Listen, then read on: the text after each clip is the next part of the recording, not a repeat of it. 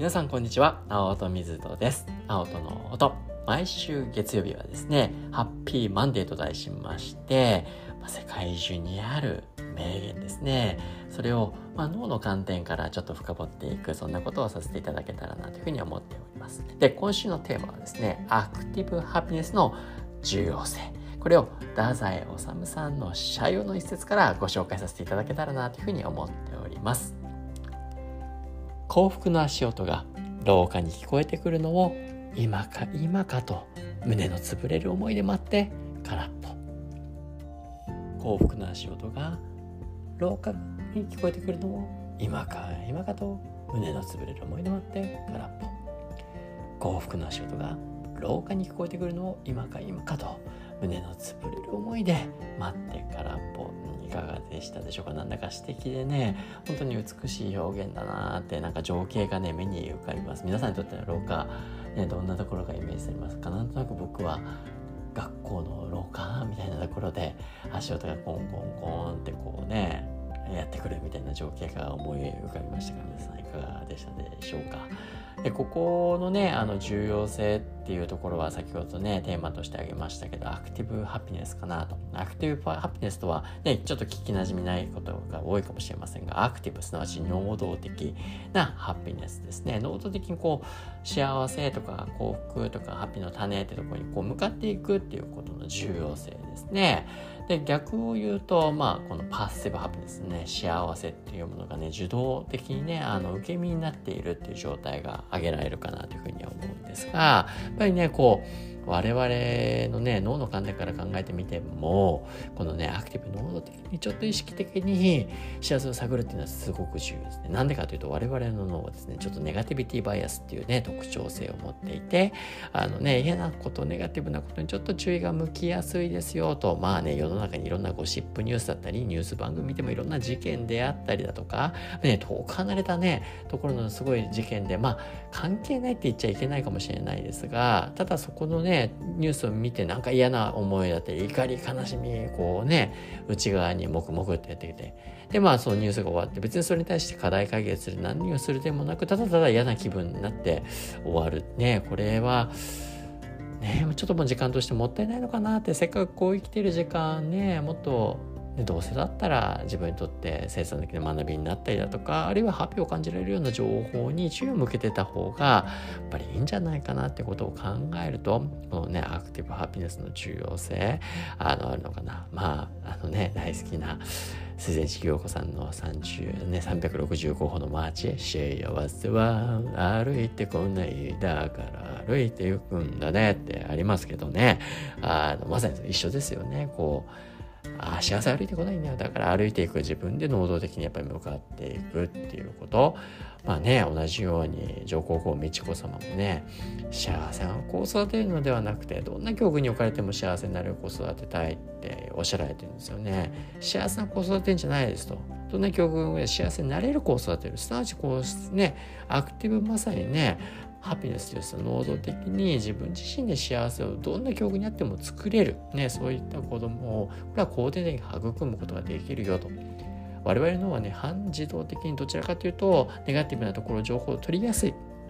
だからこそこうね意識的にポジティブな要素。でこれポイントは2つなんですよ。これ今さらっと言っちゃってますけどポイントが2つあってですね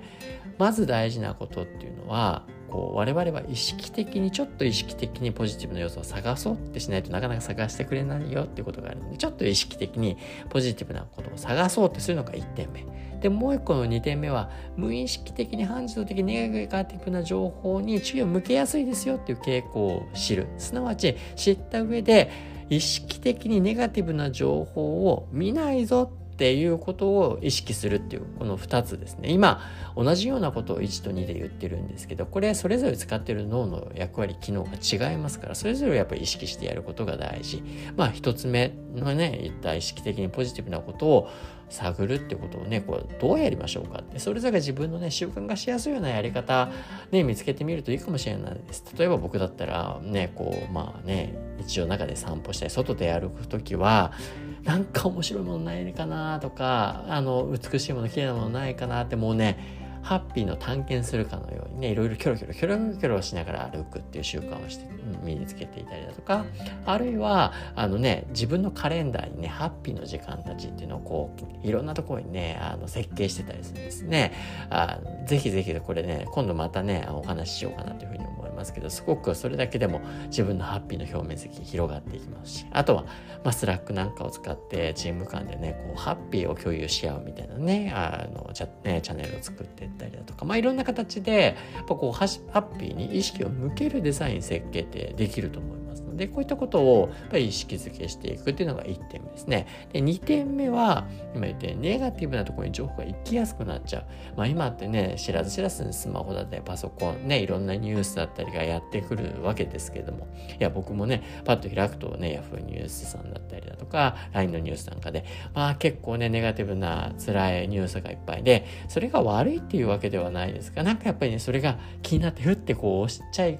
ねなそうになる自分がたまにいるんですよね。けどあけどそれでグッて辛くなってけどねそれでなんか解決するわけでもただ嫌な時間気分になってってことがやっぱり多いなって個人的には思ってますのでそういった時にグッと意識してもう開かない。もう僕はもう今日もうニュースといったらですね自分の本当にね学びたいなって思ってることまあネガティブも全部ダメっていうわけじゃない。自分の関わる世界で重要そうだなっていうネガティブな情報はもちろん学ぶ必要があるかもしれないけれどもそうじゃないことに対してはもう見ないっていうねことをね全部見ないって固くなにやる必要もないかもしれませんがただ最初のうちはちょっと意識してそういった情報をシャットダウンする自分っていうのを作っていくことによってこのアクティブハッピネスをより強固にしていくなんで意識的なポジを探るっていう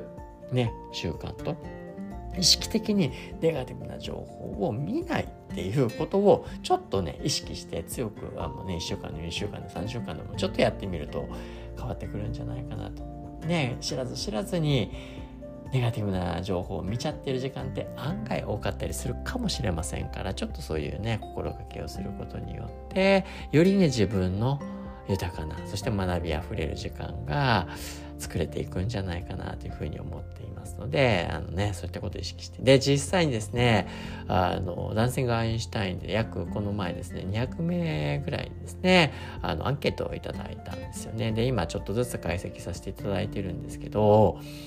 いやこの幸せのヒントにつながるような情報いっぱいあのいただいているんですね。であの一つこの幸せっていうところに大きく関係性、まあ、相関ってやつですけど高く出たこととしてやっぱりこのアクティブハピネスっていうのが顕著に出てくるんですね。まあ実際の質問項目としては自分自身で幸せを引き出せるよって強く思ってる人はやっぱり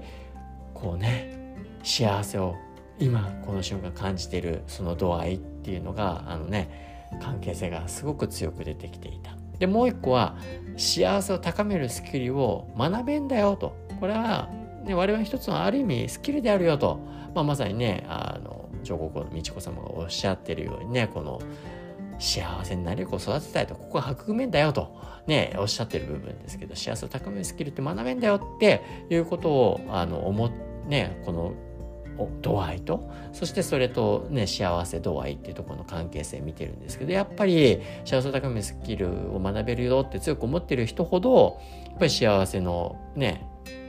感じてる度合いっていうのが高まってるよってそこの相関性がもうもちろんねあくまでも相関性である。これは完全な因果を示すわけではないですがただこのねアクティブハピネス自分で幸せってのスキルって学べんだよっていう思いであったりとか幸せを引き出せんだというふうにあの自分自身で引き出せんだよって、まあ、目を閉じてね幸せなことを思い出したら自分の内側で幸せって再現できますからね。そのことを強く認識していくっていうことは我々の幸せにね大きく関わっているっていうことが見えて取れてるのでやっぱりねこのアクティブハッピーネスちょっとね意識するっていうのは我々のね豊かさハッピーにつながっていくんじゃないかなというふうに思います。というわけでですね今週のハッピーパワーワードは太宰治様のお言葉です。